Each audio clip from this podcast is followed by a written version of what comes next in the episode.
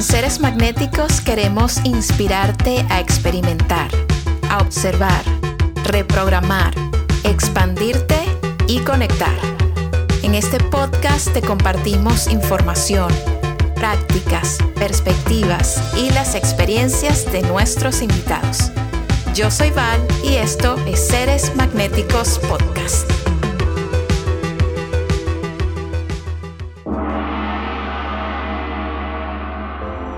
Hola, bienvenida y bienvenido a la segunda temporada de Seres Magnéticos Podcast. Yo soy Val y para mí es un gusto enorme recibirte de nuevo en este espacio de expansión y poder personal en el que converso con invitados increíbles sobre temas fascinantes que aportan, que suman, que nos educan y nos informan en este camino de evolución para tener una mejor experiencia humana, que sea mucho más gratificante, placentera y enriquecedora. Aprovecho la oportunidad para contarte que estamos inmensamente felices con los resultados de la primera temporada de este podcast. Nunca nos imaginamos que iba a tener tantas descargas y es todo gracias a ti. Gracias por estar aquí, gracias por compartir este podcast, gracias por apoyarnos. Nos ilusiona muchísimo y nos llena de inspiración y de ganas para seguir haciendo, creando y compartiendo contigo. Quiero contarte que ya estrenamos nuestro primer taller en seres magnéticos punto com y se trata del taller de magnetismo y expansión.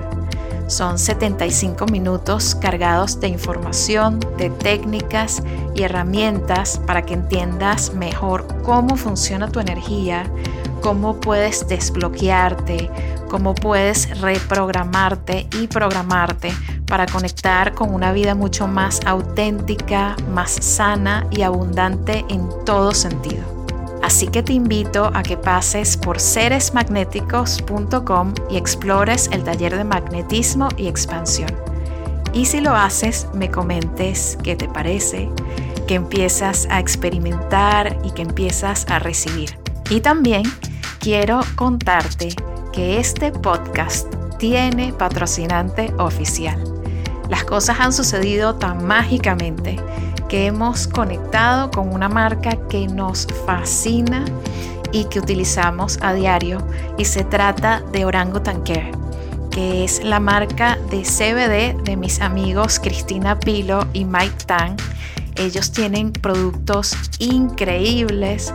Yo personalmente consumo las cápsulas de C B D a diario, utilizo mis productos de cuidado personal también a diario, todo hecho con la mejor calidad, empaque ecológico, distribución en todos Estados Unidos y Latinoamérica. Así que te invito a que pases también por orangutan care punto com y explores sus productos.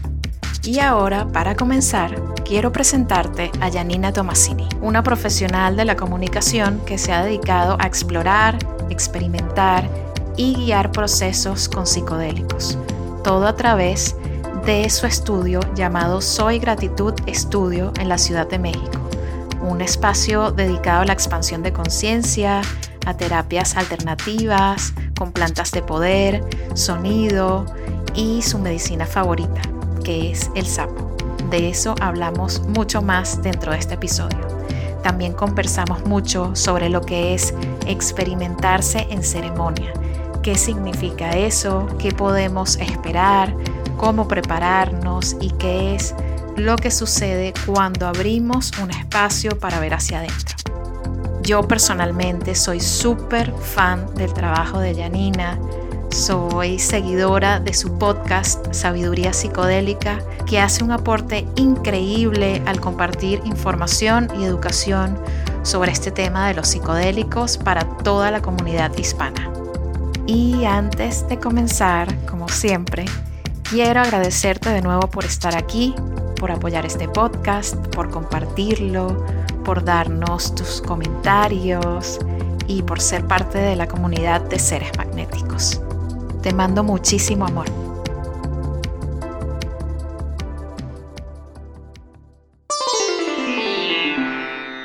Es una alegría y un placer enorme recibirte, Janina, aquí en Seres Magnéticos Podcast. ¿Cómo te sientes hoy, Janina? Ay, muy contenta de conectarme contigo y todo tu público, eh, con esta oportunidad de platicar contigo, que todo lo que hablemos aquí se expanda, eh, despierte dudas, conciencia. Me encanta, muchísimas gracias por la entrevista y me siento hoy muy contenta. Ay, qué bella, no, muchísimas gracias a ti. Yo te digo, esto es una demostración de que las casualidades eh, no existen, sino lo que existe es el puro magnetismo, porque te confieso que, bueno, ya, ya te lo comenté antes, yo soy súper fan de tu podcast, de tu trabajo, de todo, y la manera en la que esta entrevista se dio es porque tengo un amigo que hizo una ceremonia contigo. Él no sabía que ya yo te escuchaba, no sabía, no tenía ni idea. Y me manda un mensaje y me dice, mira, Val, acabo de tener una ceremonia increíble. O sea, siento que te tengo que contar esto. Es una mujer extraordinaria la que la guía, la que la guió. Eh, se llama Janina Tomasini. ¡No! Y yo que por favor, o sea, yo sé quién es ella. Yo escucho su podcast, ha sido de mis podcasts más escuchados, Sabiduría Psicodélica, que es un regalo al mundo. Y él no. me dice, no puede ser.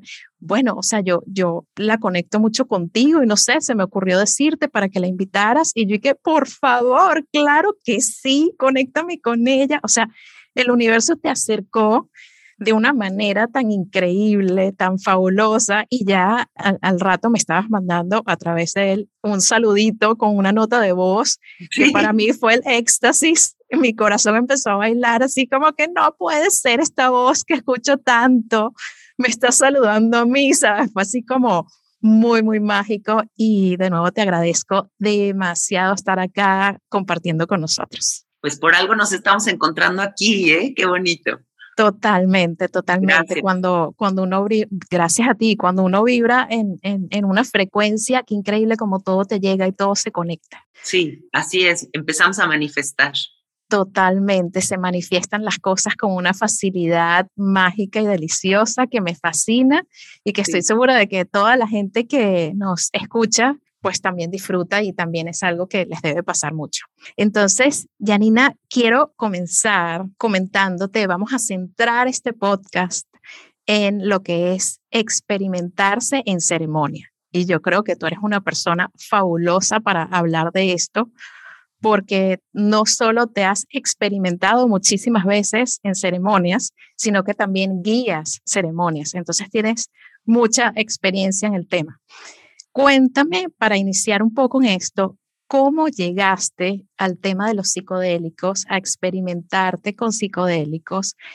Y posteriormente, ¿cómo fue ese paso, esa decisión de compartirlos y, y compartir estas experiencias con otros? Bueno, desde que yo soy muy chiquita, me acuerdo tener una devoción muy profunda por Dios, porque iba en una escuela de monjas, de puras niñas. Eh, no me dejarán mentir, nuestros papás vienen de una generación donde lo que predominó fue la religión y no la espiritualidad. Uh-huh. Entonces, como yo no tenía herramientas espirituales, me conecté con la religión porque era lo único, la única vía a lo místico que yo podía encontrar.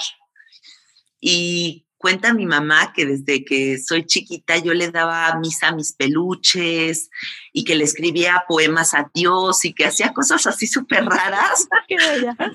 Porque siempre tenía como estas ganas de, de comprender qué era la vida, ¿no? Siempre me he preguntado yo de dónde venimos, a dónde vamos. Como que me vuela mucho la cabeza que la gente no se cuestione la existencia, porque me parece a mí demasiado psicodélica esta realidad, esta realidad que habitamos. Sin ningún estado alterado de conciencia, simplemente estar aquí ya me parece súper psicodélico. De acuerdo. Entonces, bueno, tengo estos recuerdos, eh, crezco, eh, estudio la carrera de periodismo, me clavo muchísimo en toda la cuestión de arte contemporáneo, estuve mucho tiempo escribiendo sobre arte, Después estuve haciendo reseñas de viajes, de restaurantes, y también estuve trabajando para algunos medios como alternativos que estaban interesados en notas poco comunes. Y yo ya había probado ayahuasca, ya había hecho ceremonia con D M T, y un día una amiga me dijo, bueno, si te gustó el D M T y te impactó, el día que fumes sapo te va a cambiar la vida. Y yo dije, ¿sapo? ¿Qué es eso? Y me dijo mi amiga, pues bueno, la gente está fumando la secreción de un sapo que te cambia la vida. Y yo dije, ¿qué? ¿Eso existe? ¿Qué cosa más wow. loca? No, me voló la cabeza como, como la narrativa de que la secreción de un sapo te brinde esa posibilidad de entendimiento y de conciencia. Entonces, me pareció una gran nota para vendérsela a Vice o a alguno de esos medios. Y me fui al desierto de Sonora a probar este sapo. Y más allá de este afán periodístico, pues me dio la vuelta a la experiencia, ¿no? La experiencia para mí fue la experiencia más reveladora de mi vida, una, una experiencia que jamás voy a superar. Uf. A la fecha sigo como, ¡wow! No puedo creerlo.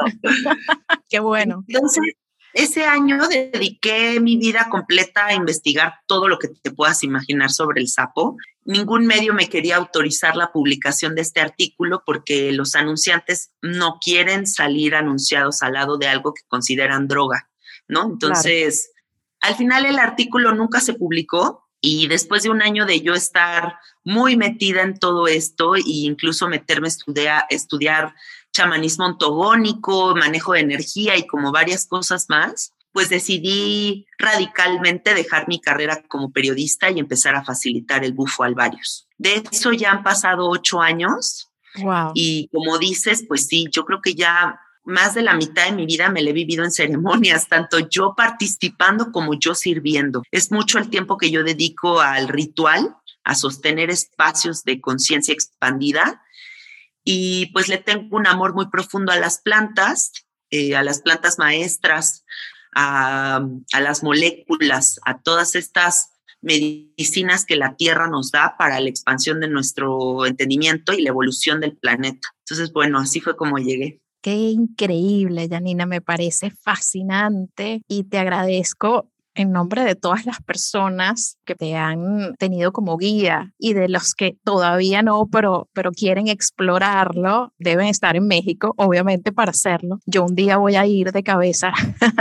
allá, allá voy, seguro, cien por ciento. Eh, me encanta, te agradezco, porque siento que esto es un servicio, este tema de, de abrirle el, el espacio seguro a las personas para que puedan explorar, para que se puedan encontrar, ¿no? Porque yo creo que más allá de, de esta necesidad que hay, que se presenta en cada uno de nosotros en algún momento de la vida, de saber qué más hay, quién soy, de dónde vengo, hay una experiencia universal que se repite independientemente de cuál es tu búsqueda o qué quieres solucionar, porque muchas personas van a trabajar algo, ¿no? A abrirse a algo.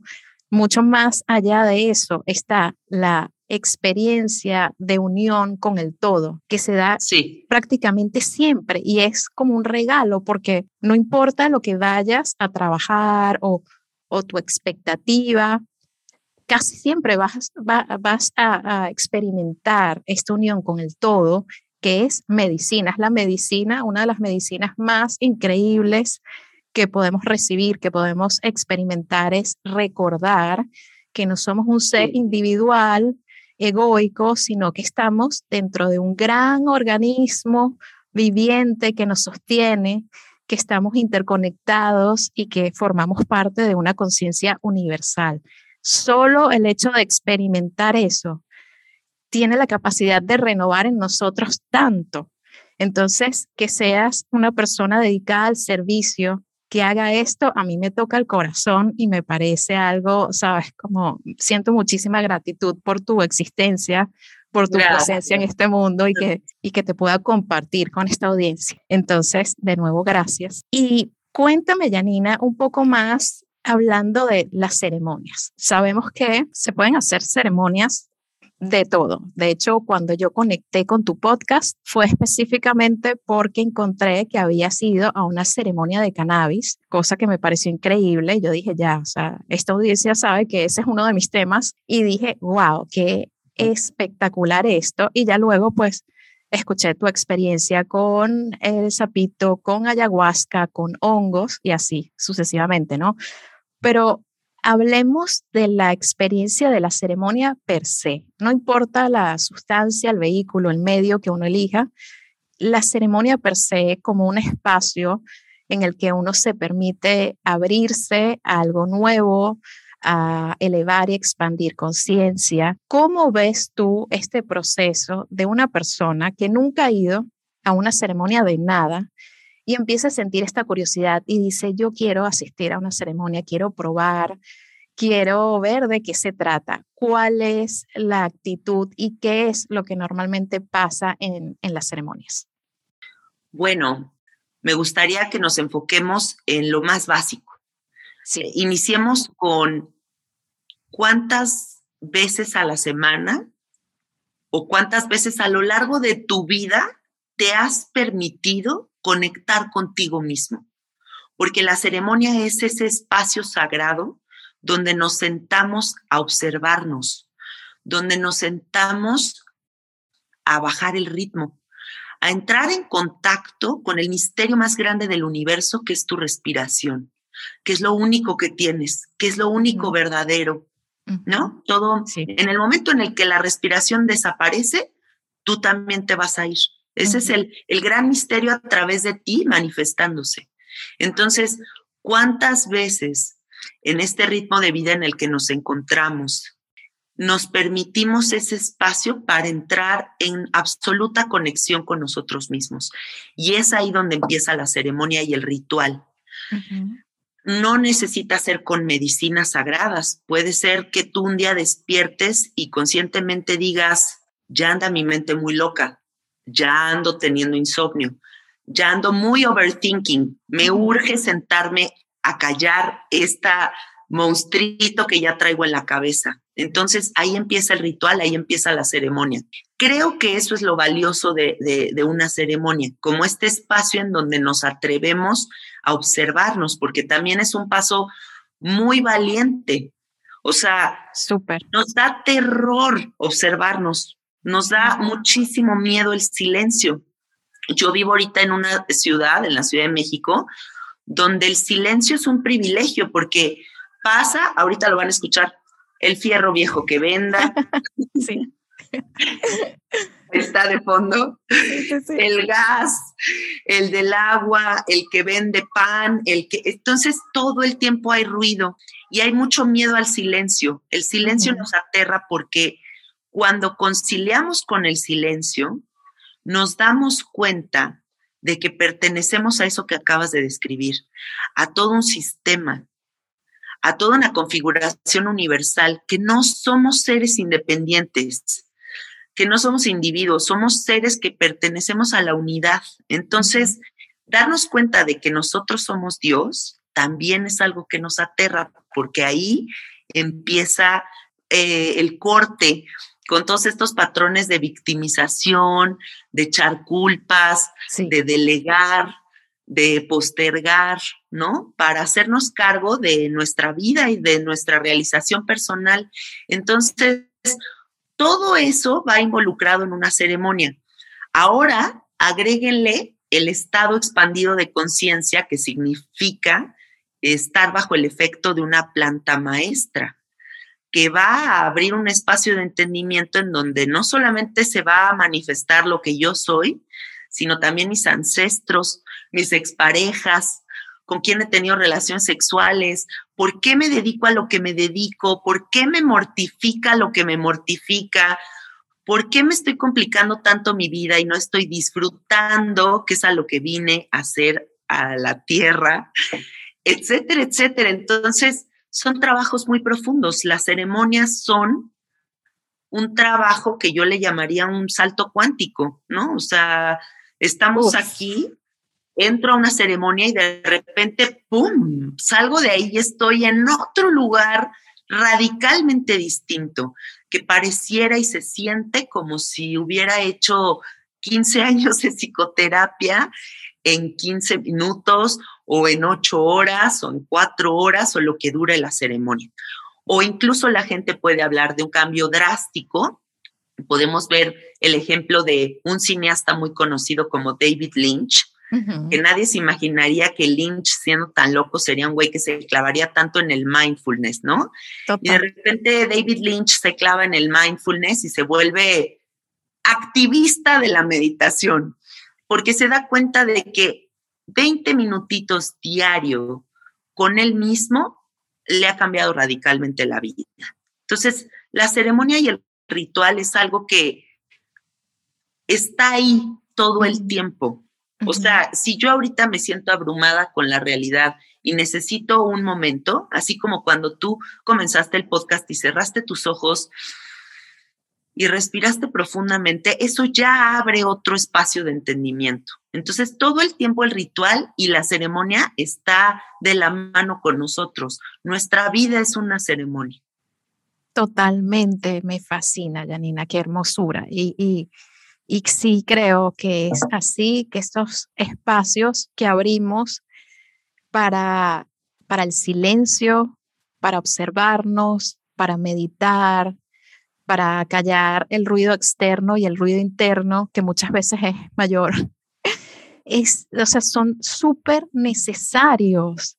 Y creo que la gente está volviendo a eso, ¿no? A reconocer esa necesidad de abrir espacio, de conectarse, de expandirse, porque ese es el resultado, ¿no? Expandirse energéticamente, expandir conciencia y reconocer lo que realmente somos, ¿no? Lo que realmente está en nosotros. Y me parece súper interesante, te contaba antes de, de iniciar la grabación oficial, que yo he hecho ceremonias de todo tipo, pero por ejemplo, tuve una ceremonia de té, de un té normal, el té como te puedes tomar en tu casa eh, ahora, en un rato, como el que tienes, exacto, una ceremonia de té. Mi primera ceremonia de té, yo fui sin ninguna expectativa y en el momento en el que se forma el círculo, la persona que guía la ceremonia empieza a pasar las tazas con el té, cada uno se pasa de mano en mano, haciendo contacto visual, y cuando uno se ve en, en los ojos de otra persona también tiene un impacto como importante, ¿no? Cuando estas ceremonias son colectivas, de un pequeño grupo, un gran grupo, eh, eso también le suma, ¿no? Todo en silencio, nadie decía nada, solamente la persona que guiaba la ceremonia era la que hablaba y hablaba muy poco. Pero hice esta ceremonia en silencio, me tomé cuatro tazas de té o cinco tazas de té y el efecto fue tan poderoso porque era tomar té y meditar, ojos cerrados, meditar. Volvía a pasar otra taza de té, volver a meditar, sonaban un, un gong, o sea, también tenía mucho de sound healing, que es algo que yo sé que tú también haces y me fascina que estés tan conectada con el sonido, que es tan importante y tan terapéutico, ¿no? Tan trascendental para nuestros cuerpos, que somos pura vibración, obviamente el sonido es significativo. Eh, esta ceremonia de té, a la que fui sin expectativa, me cambió la vida, o sea, me cambió, cambió mi perspectiva, me hizo sentir cosas increíbles, sacó cosas de mi subconsciente a las que no había tenido acceso antes. Tuve unos visuales espectaculares. Cuando terminó la, la ceremonia, llegué a mi casa y empecé a pintar un cuadro increíble. Ya luego te mando foto del cuadro para que lo veas y lo comparto con la comunidad también para que tengan la oportunidad de verlo. Fue tan poderoso el momento, ¿no? O sea, de, de abrirse. Allí me di cuenta también de la importancia de una buena guía, ¿no? Porque está este proceso interno, pero también yo sentí mucho el poder de la persona que guiaba la ceremonia. Entonces, ¿cómo ha sido para ti tu experiencia guiando ceremonias como ser humano que eres? ¿Qué has sentido? ¿Qué has aprendido? ¿Qué es lo que más te gusta de hacer este tipo de, de cosas, de actividades? Antes de contestarte esa pregunta, en lo que estabas hablando sobre esta ceremonia del té, se me vino una idea a la mente. Sí.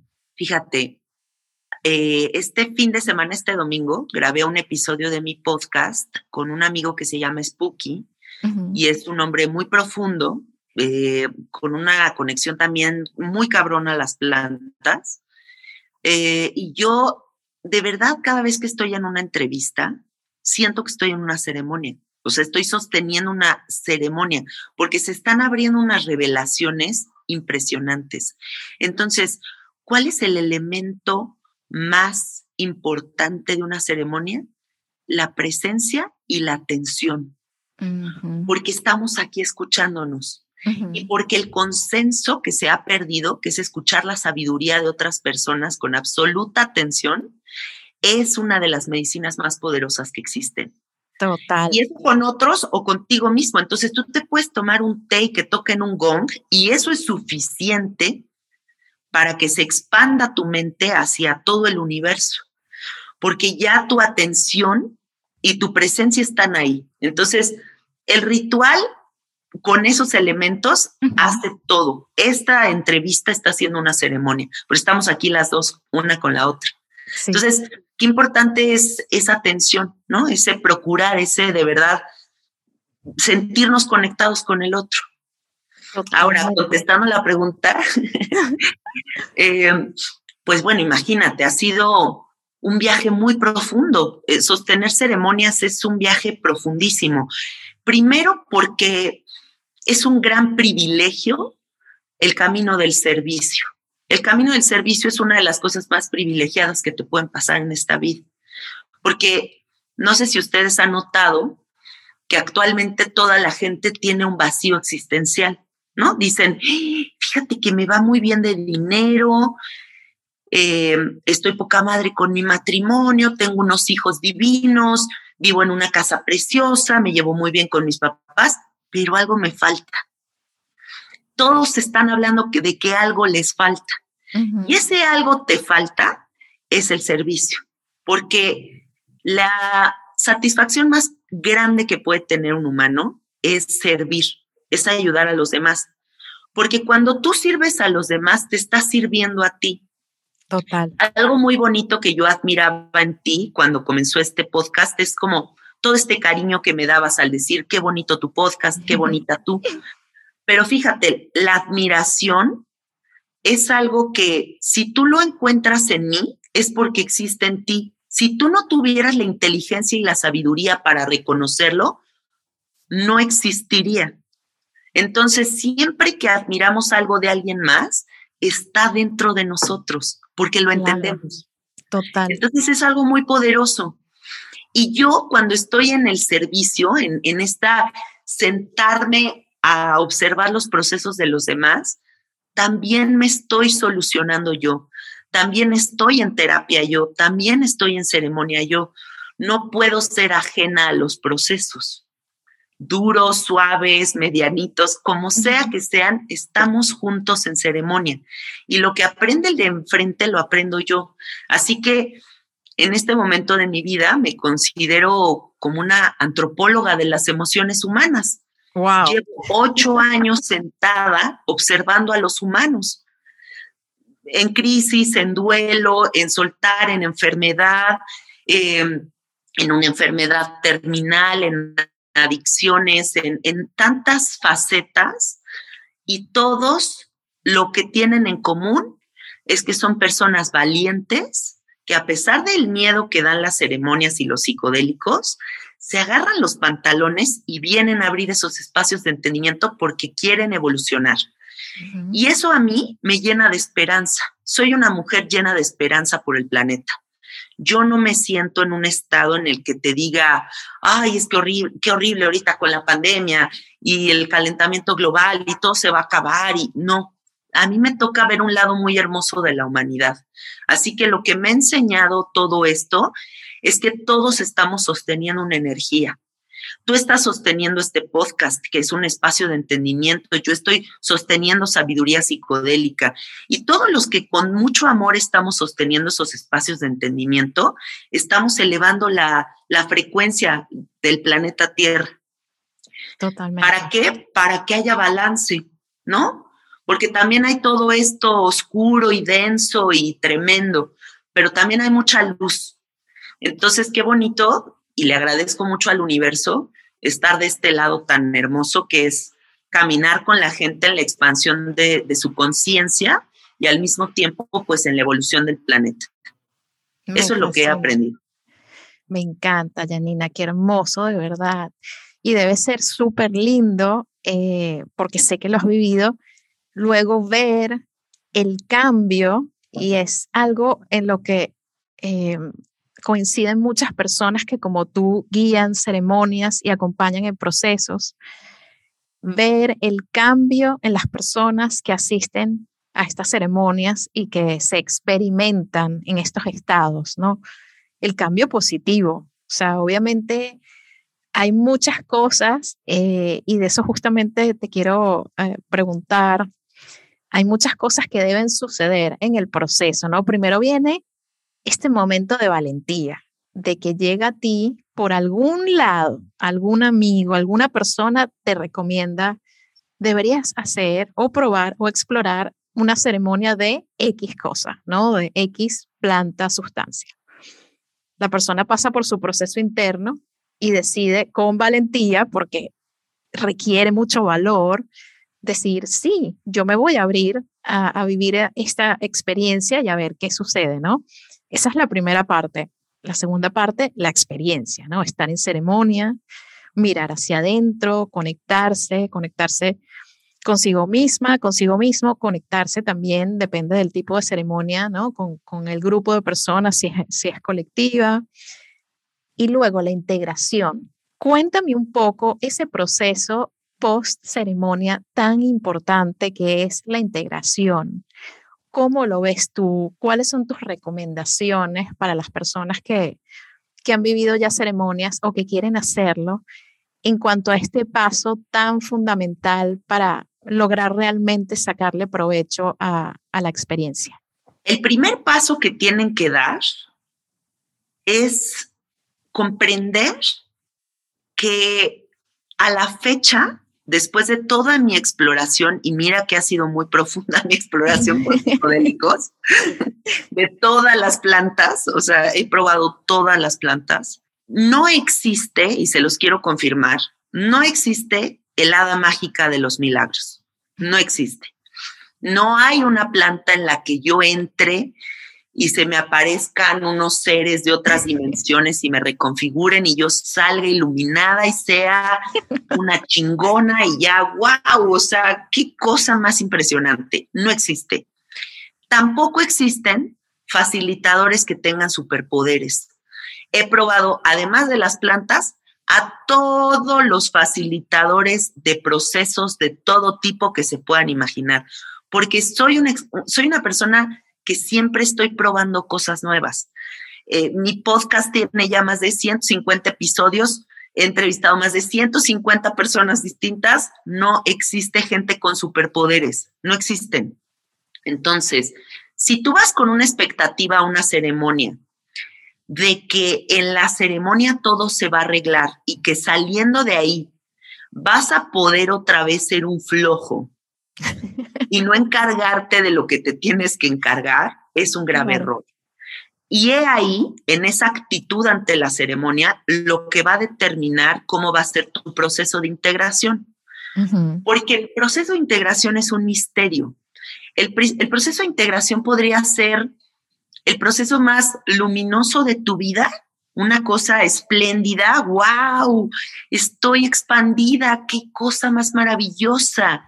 O podría ser una crisis curativa que no te la acabas. O sea, una crisis que hay gente que yo creo que me odia. O sea, y porque además le echan la culpa al facilitador, ¿no? Entonces hay gente que dice, ay, ¿qué hora me metí en esta cosa del sapo y de esta vieja Janina? Y, ay, no, qué horror, ¿no? Entonces hay mucha gente que el problema es con qué actitud llegan a la ceremonia. Claro. Yo creo que las plantas maestras no significan eh, una reducción de responsabilidad, al contrario. O sea, cuando abre uno estos entendimientos, lo que prosigue es, es, es duro, es duro. Todavía más responsabilidad. La conciencia es responsabilidad. Fíjate, si yo llevara a cabo una vida en donde no tengo conciencia ecológica y de los demás, pues me sería mucho más fácil, ¿no? Porque podría yo estar comiendo en plástico de unicel, podría estar poniendo música a todo volumen en la madrugada, no me importan mis vecinos, eh, podría no hacer conciencia del servicio, etcétera, etcétera. Pero si yo soy un ser consciente, pues no cómo voy a poner música, no cómo voy a tirar basura, no cómo voy a consumir plástico. Entonces uh-huh. sí, o sea, la expansión de la conciencia va de la mano de responsabilidad y de trabajo. Entonces, los procesos integrativos es fundamental que la gente entienda que no necesariamente son fáciles. Y otra cosa muy importante es que la gente sigue pensando que hacer terapia es de locos. Y la terapia debería ser un proceso de autodescubrimiento fundamental para el humano. Y por lo tanto, hacer un proceso con plantas maestras debería de ir de la mano de un proceso con un psicoterapeuta o algún tipo de terapia en donde nos demos la ceremonia semanal de hablar de lo que sentimos para observarnos. Y he ahí la clave de un proceso hermoso o un proceso conflictivo. Entonces, es que tanto tú quieres que la planta o la ceremonia se vuelva la excusa o el parteaguas para cambiar tu vida radicalmente. Pero pues es un misterio el proceso de integración. Hay gente que con una planta te puede decir, es la planta más hermosa que conocí en mi vida, y gente que te diga, es lo peor que he vivido, no lo quiero volver a hacer. Totalmente, sí, tengo, tengo personas cercanas que, como tú dices, han tenido revelaciones y luego pues son muy responsables en su proceso de integración, de tomar lo que vieron, lo que vivieron, lo que experimentaron y, y observarlo, observarlo sin juzgar a la primera, como que vi esto, significa esto, entonces tengo que hacer esto, sin saltar a, a las conclusiones, sino simplemente tomarse el tiempo de, como dice la palabra, integrar, observar, de ver realmente, ok, ¿por qué habrá sido esto? La planta me, me mostró esta cosa, me mostró a un familiar, me mostró a una situación. Ahora, ¿qué hago yo con eso? Déjame llevármelo a terapia, déjame llevármelo con esta persona con la que estoy trabajando mis procesos y que sea una guía para poder evolucionar y que realmente eh, sea provechoso el, el, la experiencia del momento. Y el otro lado de los que viven una experiencia radical, ¿no? Como que súper guau, no lo integran. O sea, no hay un proceso de reconocimiento de qué es eso. Sí. ¿Qué quiere decir? Porque esto me pasó, porque vi esto, porque escuché esto, porque nada, sino que simplemente se mantienen como en un loop de déjame volver a ir a otra ceremonia para ver si puedo entender lo que viví en la ceremonia anterior, ¿no? Y de repente entran en este, en este ciclo de ceremonia tras ceremonia sin procesar, ¿no? Sí. ¿Qué, qué fue lo que vieron y por qué y cómo tomar un poco de responsabilidad sobre el resultado de esa ceremonia? Que sí, responsabilidad definitivamente es una palabra súper clave en el proceso. Ir a una ceremonia no significa no hacerse responsable luego, sino esperar que la ceremonia y la medicina te dé todas las soluciones. No, definitivamente eso no, no es así. Hay un proceso que cumplir y el tema de, de evolucionar y expandir conciencia requiere un trabajo. Uno ve que todas estas personas, maestros, eh, visionarios, personas que están, que se puede decir que están elevadas, son súper trabajadoras de sus procesos, súper, están dedicadas. O sea, son claro. personas que se levantan temprano, meditan, están en servicio, se, están en silencio, están observando, o sea, que de verdad eh, cultivan estados de conciencia que puedan seguir eh, expandiéndose durante el tiempo. Súper, súper importante. También sabemos que para cada persona estas experiencias son distintas, ¿no? O sea, como a alguien le puede ir increíble con unos honguitos, por ejemplo, A otra persona le puede ir fatal y decir, nunca más en mi vida hago algo así. Y yo siento que el facilitador, la persona que guía, puede ser determinante en esto. O sí. sea, eh, yo te he escuchado en, en tus episodios del podcast y en otros, en, lo, en los que has mencionado el tema de la responsabilidad también del facilitador, ¿no? Y es súper, tanto del facilitador como en uno seleccionarlo, elegirlo, saber si es una persona que ha estudiado, que se ha preparado, ¿no? En estos momentos tenemos muchos facilitadores de, de todo tipo a disposición. O sea, sabemos que como hay unos maestros, unos guías, unas personas súper responsables, amorosas, estudiosas como tú, también hay otras personas que se aprovechan del boom, de la revolución que hay, ¿no? De, de ir en búsqueda de estas experiencias y de estas medicinas y empiezan a ofrecer sesiones y ceremonias cuando no están realmente preparados para darlas. Entonces hay un tema también de, de responsabilidad en este sentido mutuo de a quién busco yo para que, para que me sostenga, para que me guíe, para que me pueda proveer de la medicina. Y la responsabilidad del facilitador de, de prepararse, de realmente estar ahí presente, consciente con la persona a la que le está dando la, la medicina. Cuéntame tú, Janina, ¿cómo ves eso? ¿Cómo ves el panorama en este momento con todo este tema que por supuesto es súper popular y las personas que se están sumando a esta ola de facilitar procesos como, como los que eh, ofreces tú? Innegablemente hay una ola tremenda, ¿no? O sea, innegablemente sí hay un boom tremendo uh-huh. de, de utilización de psicodélicos, de gente más interesada en escuchar sobre estos temas.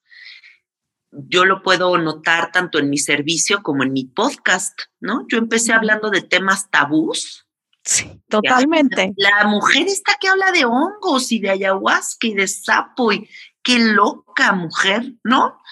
Y había gente que me encontraba y te lo juro, me decían, es que te lo juro que qué loca estás. Y me decían, no puede ser. ¿Qué loca estás? Y ahora es, wow, qué increíble lo que hablas, ¿no? Gracias, Janina. Como, como, como me perciben ha evolucionado. Y ya se dan cuenta que no estoy loca, ¿no? O sí, pero pues no hay pedo. No, ahora, ahora yo creo que aprecian mucho más, o sea, la gente aprecia como, wow, gracias por hablar de esto que no se hablaba. Sí. O sea, la comunidad que hace, se ha hecho, ¿no? O sea, es una cosa impresionante. Mira, yo creo que en la vida todos nos vamos alineando con lo que uno, eh, con lo que resuenas y con lo que tú vibras como ser humano. O sea, si yo soy una persona que sigo muy arraigada al sistema y que estoy como súper metida en consumismo, oficina, deber ser, eh, sabes, todo como, este, como alimentación muy chatarra, ¿no? Eh, como amistades muy huecas, como que sigues como muy en este vacío existencial, pues todo eh, naturalmente se va alineando hacia ese lugar. Y en contraparte, en la perfección del universo, cuando tu mente y tu corazón se ve expandiendo, empiezas a encontrar a las personas correctas, tanto en amistad como en, el, en las ceremonias, en el uh-huh. servicio, como en lo que comes, como en cómo empiezas a manifestar y las cosas ya no te cuestan tanto trabajo. Eh, todo resulta mágico, ¿no? O sea, como que hay algo muy mágico que se abre que dices, ¡ah, totalmente! ¡Wow, no puedo creerlo! Sí. Porque resulta que ahora ya no es una coincidencia, sino que de verdad estás entendiendo que el universo te ama y que todo está yendo hacia ti de la mejor forma posible. Entonces yo te puedo hablar de que la primera vez que yo hice ayahuasca y estaba muy en el sistema, me encontré unos facilitadores bastante charlatanes y eso es lo que me tocaba, eso es lo que me tocaba en ese momento de mi vida. Sin embargo, yo tuve un viaje precioso, ¿no? O sea, a mí me fue divino, pero eso es lo que me tocaba en ese instante y eso es con lo que yo tenía que conectar. Wow. Cuando me voy informando, cuando mi conciencia se va expandiendo, cuando voy teniendo las amistades correctas, voy conectando con otros facilitadores de otro grado de conciencia, con otro grado de responsabilidad, con ceremonias sublimes, y eso es a lo que voy yendo y voy como construyendo, ¿no? Entonces, creo que más que juzgar esta ola de facilitadores como, ay, qué barbaridad, tanta gente que facilita, porque a mí no me gusta juzgar, me parece excelente, quien sienta su llamado de servir lo va a hacer, lo hace excelente, no lo hace tan excelente, no sabemos, a lo mejor hay gente que va con esa persona y es la mejor experiencia de su vida y otros que les va a ir fatal, o gente que viene conmigo y dice que tuvo la mejor ceremonia de su vida y gente que dice, no entendí nada con Janina, ¿no? Entonces, creo que es una cuestión de causalidades y una cuestión energética con quien conectamos. Y qué bonito y qué maravilloso que se esté abriendo. Yo soy la más pro psicodélicos. Me parece maravilloso que la gente esté optando por estas herramientas en vez de por los fármacos de una farmacia. Me parece hermoso que la gente se dé cuenta que la opción no es tapar sus emociones, es hacerte responsable, porque de todos modos en algún momento te vas a tener que hacer responsable. Entonces, todo lo que se expanda alrededor de esta información me parece oro, o sea, me parece excelente. Totalmente, qué increíble esto que comentas de que uno conecta en el momento con el facilitador que te toca, también mucho por el, por el nivel de conciencia en el que estás, ¿no? Si estás sí. adormecido y estás viviendo en el sistema y de repente empiezas a buscar, sí, probablemente quizás no conectes con, con el facilitador más elevado, sino el que te tocó en ese momento, ¿no? Qué increíble, sí. total, de, o sea, me parece súper interesante eso, y también va mucho la filosofía de que estamos en donde tenemos que estar, ¿no? Y sucede lo que tiene que suceder para que luego pase lo que tenga que pasar, o sea, ya sí, uno llegará al, al que es, pero definitivamente sí puede ser muy determinante, ¿no? Como, cómo te guíen el tipo de medicina que te dan, cómo te guían la ceremonia. Eh, pero hasta eso, Val, Hasta sí. eso es un misterio. Sí. Porque, mira, yo he visto gente que le sirves una dosificación súper prudente uh-huh. y que resulta una persona increíblemente sensible y tiene una ceremonia muy dura. Y puede haber personas que hacen muy poquita medicina y con eso se expande su conciencia impres- impresionante. Sí. O gente que va a una ceremonia con un facilitador que da dosis elevadísimas y simplemente no entran. Entonces, todo eso es también como entender cómo todo es perfecto. O sea, cuando te toca, te toca. Y si te toca un proceso duro, pues te toca un proceso duro. Y si te toca un proceso luminoso, pues recibe el premiecito. Pero es un misterio. Totalmente. Y, por ejemplo, si en este momento nos escucha una persona que dice... yo me siento lista o listo, me siento como que esto me llama la atención, me encantaría experimentar algo así. Sabemos que, bueno, hay muchas opciones, ¿no? Es, opciones hay miles, pero ¿qué le podrías decir tú o qué le dices a las personas que se te acercan con esa curiosidad, que dicen yo me quiero abrir, quiero experimentar? ¿Cuál puede ser la mejor manera de, de acercarse a una experiencia así?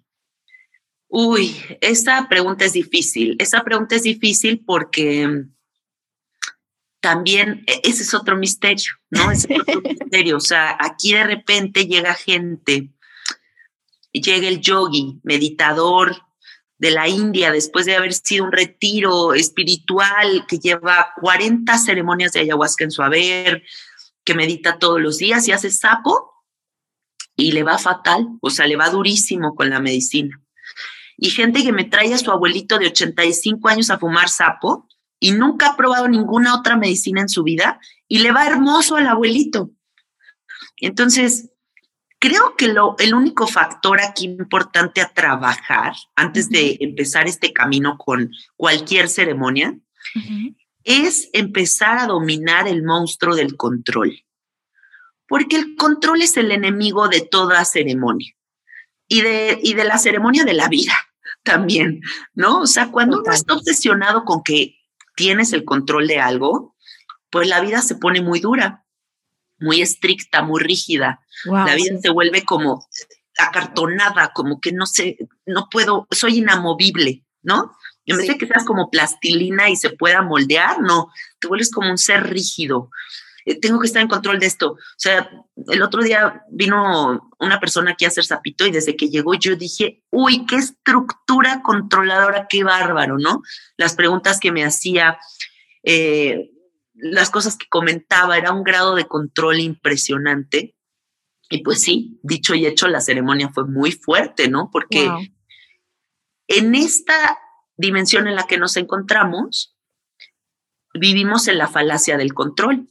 Uh-huh. ¿Por qué? Porque a mí ahorita todo me resulta muy familiar. Yo sé que estoy sentada en este sillón, yo sé que estoy platicando contigo, sé cuánto tiempo acontece, me siento inmortal, yo ahorita no siento que me voy a morir. Estoy muy en control, sí. porque yo aquí estoy dominando toda la realidad. Pero la realidad es descontrol. Ahorita en este instante, como dicen los budistas, desde que naces hasta que mueres estás cayendo al vacío. El movimiento no se puede detener ni se puede controlar. Y las plantas maestras amplifican esa verdad. Uh-huh. Entonces, a la hora de que yo me doy cuenta de que no tengo control de nada y que me tengo que rendir ante esa verdad, uf, es durísimo. Entonces, cualquier persona que se quiera, si quiera acercar a las ceremonias con cualquier planta o con cual, cualquier molécula, yo le recomiendo que empiece a trabajar en esa verdad, en que estamos en descontrol, en que un día te vas a morir, en que tienes que desapegarte de absolutamente todo, eh, empezar meditando, porque pues se requiere un cierto silencio y una cierta paciencia, y creo que esa es la clave para poder iniciar. Uy, Janina, diste pero en el clavo, o sea, me parece increíble este tema del control. Si te fijas, o por lo menos en mi experiencia personal, yo también he probado muchísimas cosas y veo que amigos y amigas que tengo a mi alrededor, los más resistentes a este tipo de temas y de experiencias son los más controladores. Claro. Los, los que se, se sentirían súper incómodos si no están en, en, en completo control de todo. Y qué buena eh, lección, digamos, nos dan estas plantas y estas medicinas, que es lo primero que te enseñan, tú no tienes control.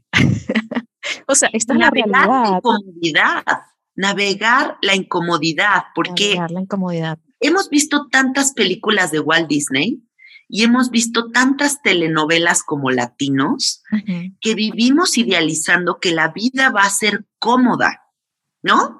Ay, yo siempre quiero estar cómoda, siempre quiero estar a gusto. No es cierto. La wow. vida es navegar mucha incomodidad y las ceremonias nos dan muchas herramientas para navegar esa incomodidad de la vida. Hay muchas veces que yo estoy ocho horas en una ceremonia de ayahuasca y ya me duele la espalda y ya quiero comer y ya quiero echarme, pero ahí estoy sosteniendo un proceso de incomodidad que me expande y que me muestra que soy capaz, que hay una fuerza dentro de mí que me, que me va a poder permitir navegar cualquier prueba que me dé la vida. Cualquiera que sea, lo voy a poder navegar. ¿Por qué? Porque yo voy y me siento una ceremonia y navego esa incomodidad. Uy, qué bueno, navegar la incomodidad. Sí, y si uno logra navegar la incomodidad, tolerar la incomodidad, abrazar la incomodidad, la vida se hace muchísimo más fluida, más placentera, ¿no?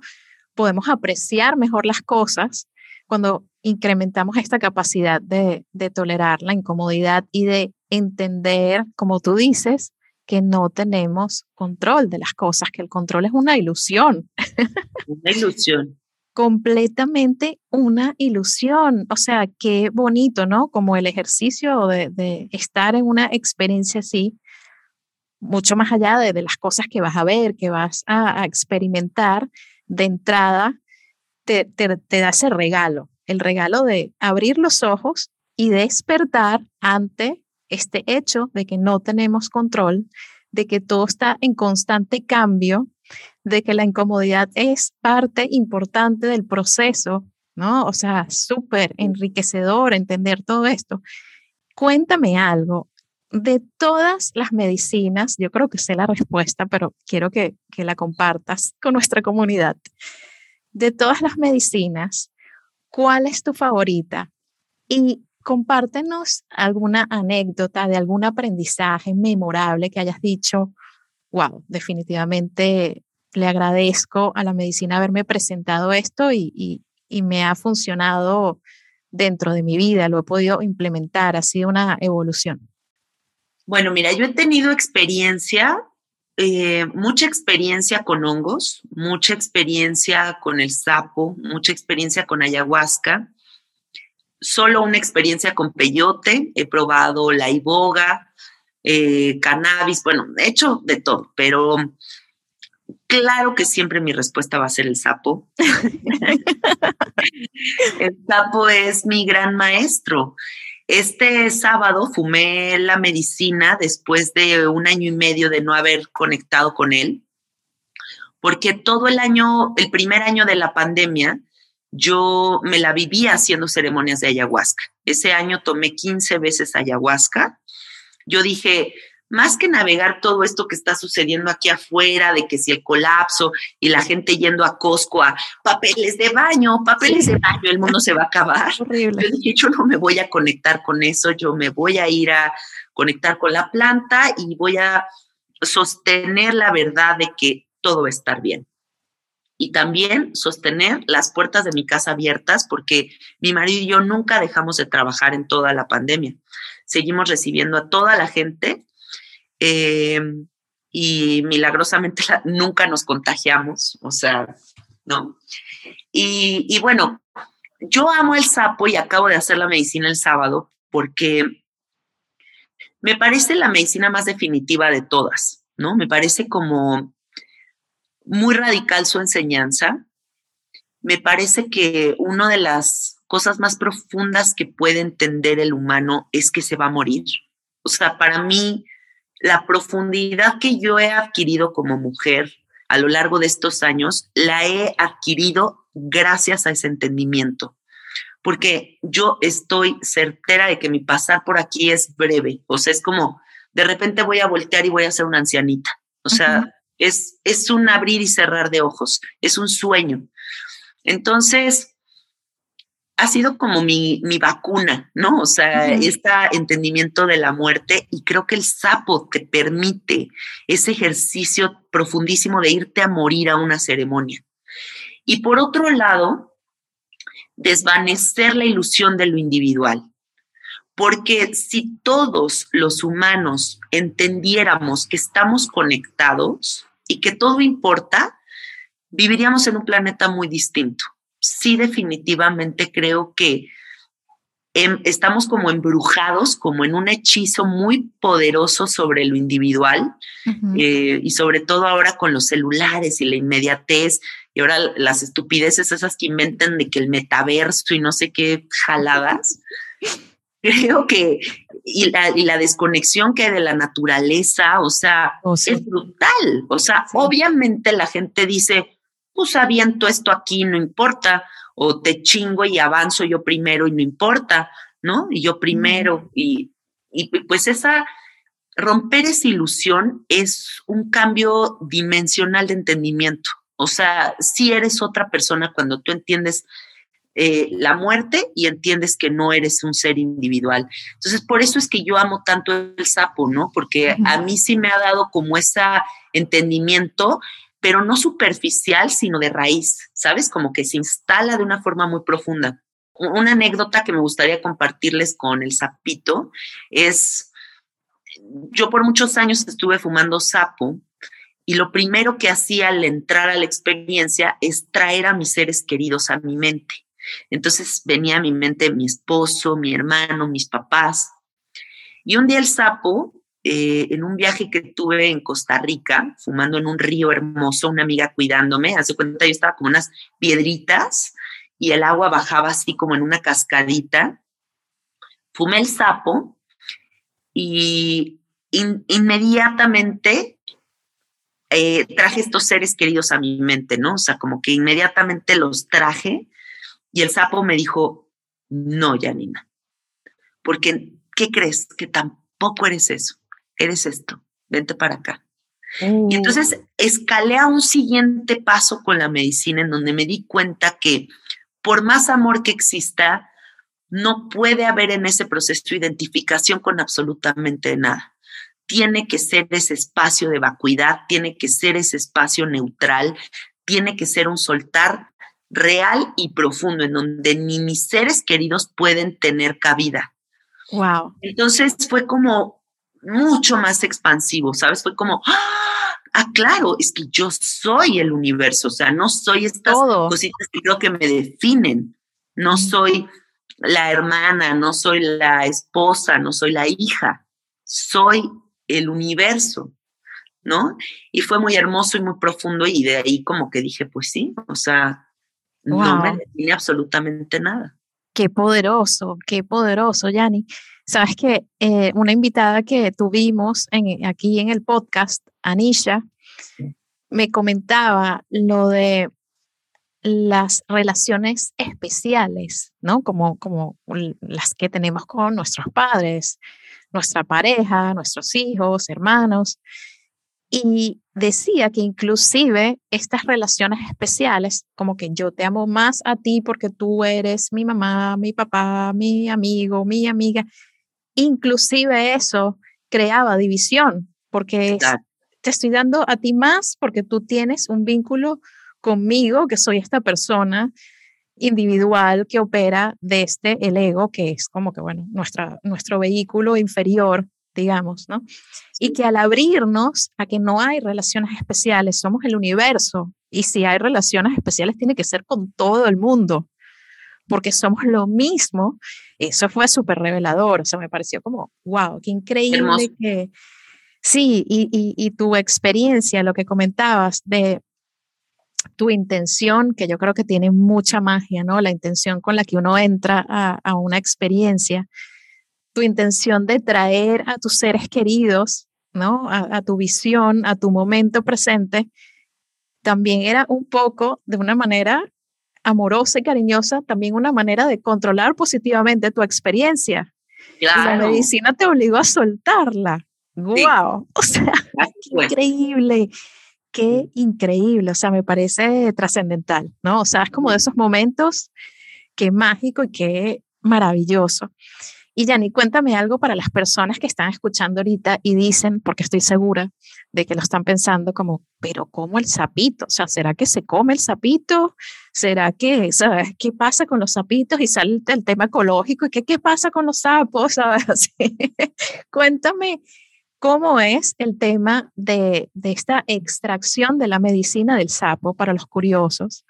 Yo lo he visto y, y, y luego de verlo me pareció, o sea, respiré, te confieso, fue como, ah, ok, sabes, estos sapos siguen vivos, estos sapos, sí, sí, sí, es solo un momento, es, es, se podría decir que es un aporte que ellos nos hacen, ¿no? Con su medicina, igual que los hacen que las plantas, los hongos, pero cuéntanos cómo es este proceso de obtener la medicina y luego de consumirla, ¿cómo se hace?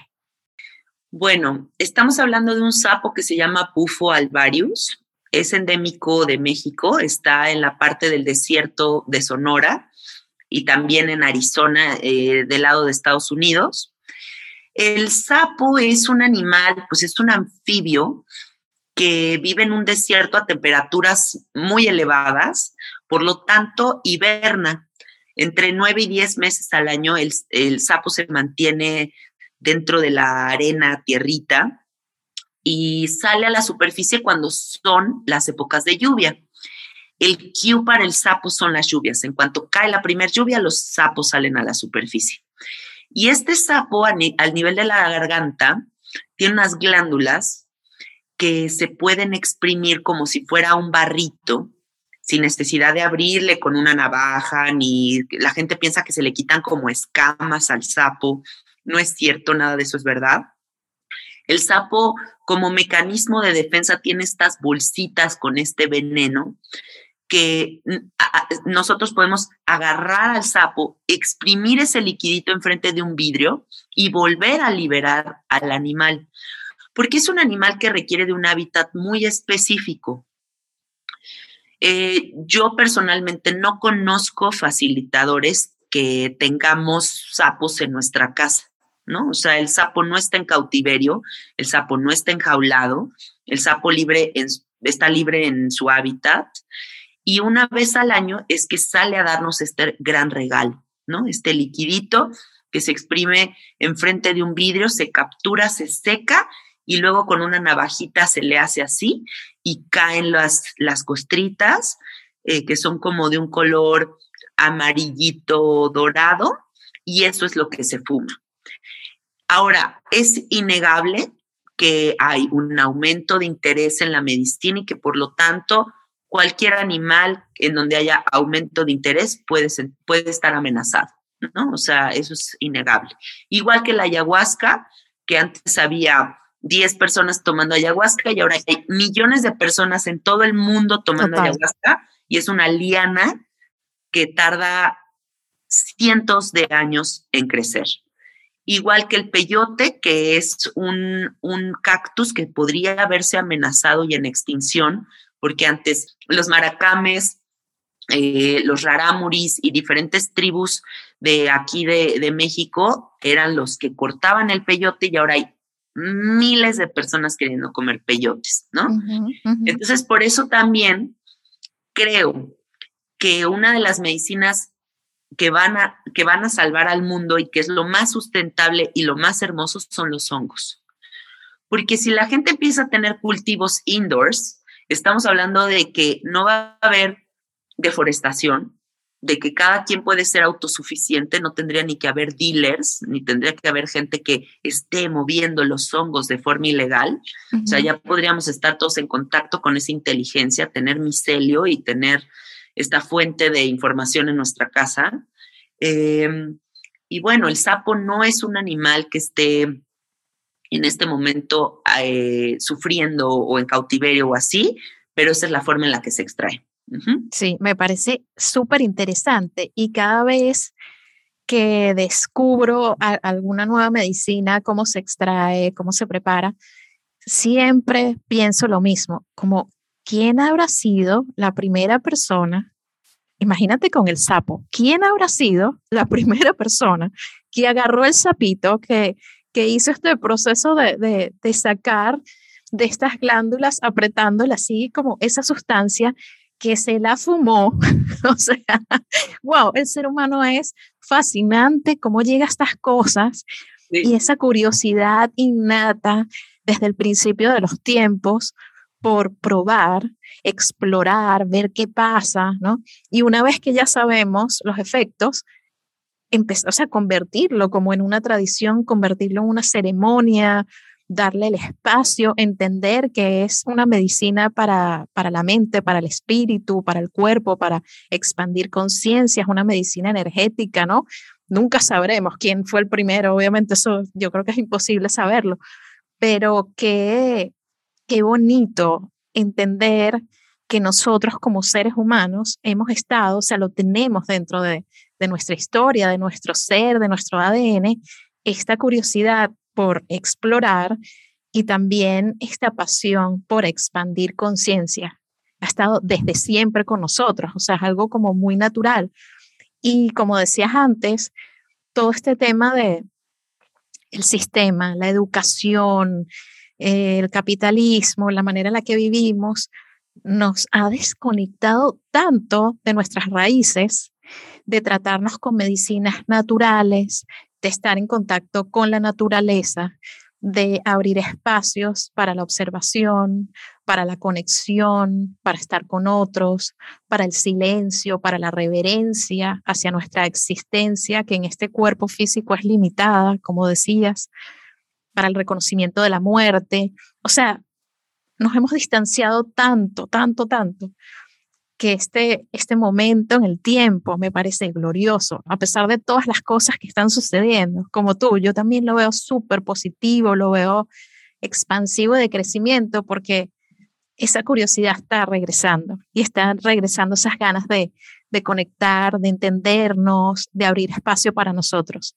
Entonces, qué, qué, qué bonito que existan personas como tú que pueden compartir toda esta información que nos da seguridad, porque sí, o sea, aquí viene un poco lo del control, ¿no? O sea, esa necesidad de saber paso por paso qué va a pasar, cómo va a ser, qué voy a vivir, todo.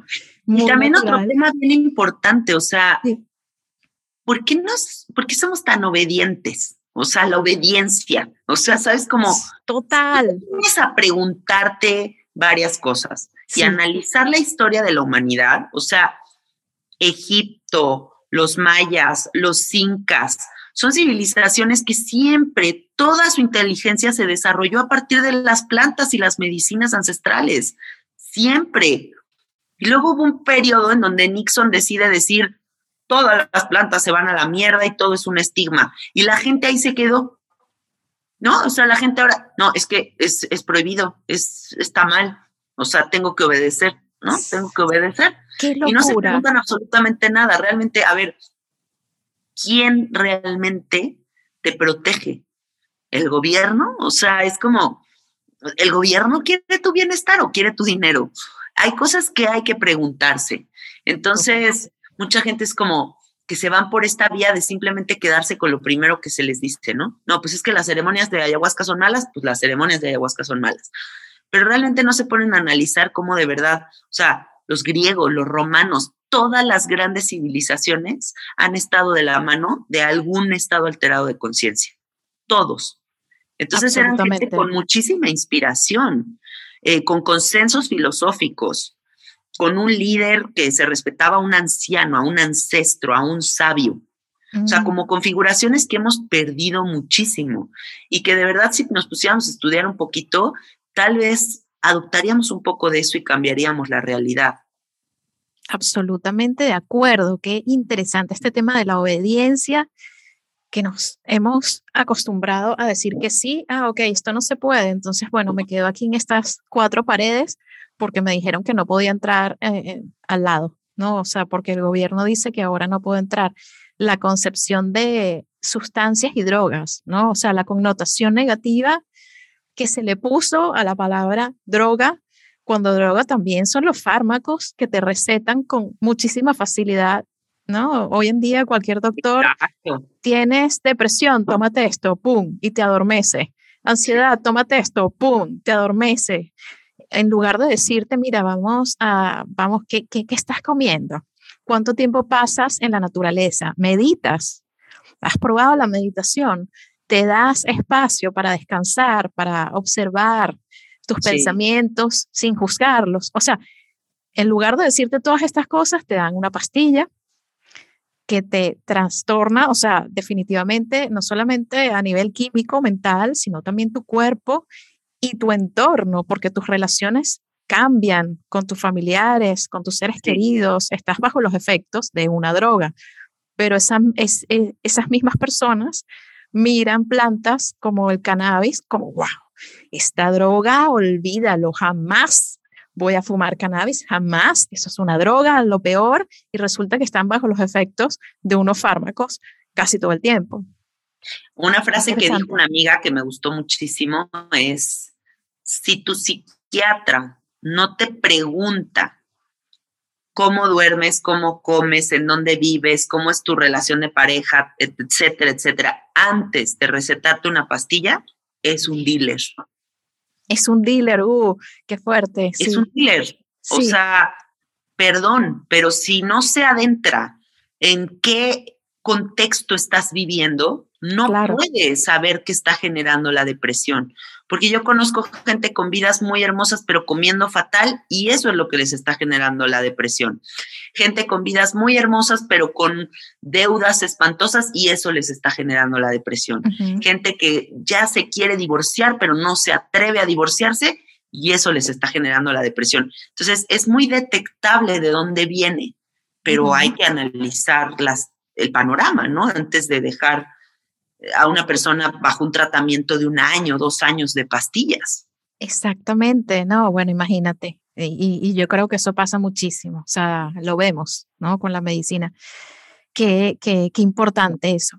Mil, mil gracias por tu tiempo, por compartir toda tu sabiduría psicodélica, que ah, amo como tu podcast. No, no, no, gracias por, por toda esta energía. Te agradezco que... muchísimo, muchísimo. Para mí ha sido un placer estar aquí contigo y realizar esta entrevista. Eh, todo me gustó de este proceso. Muchísimas gracias. No, muchísimas gracias a ti, que siga tu trabajo precioso, lindísimo.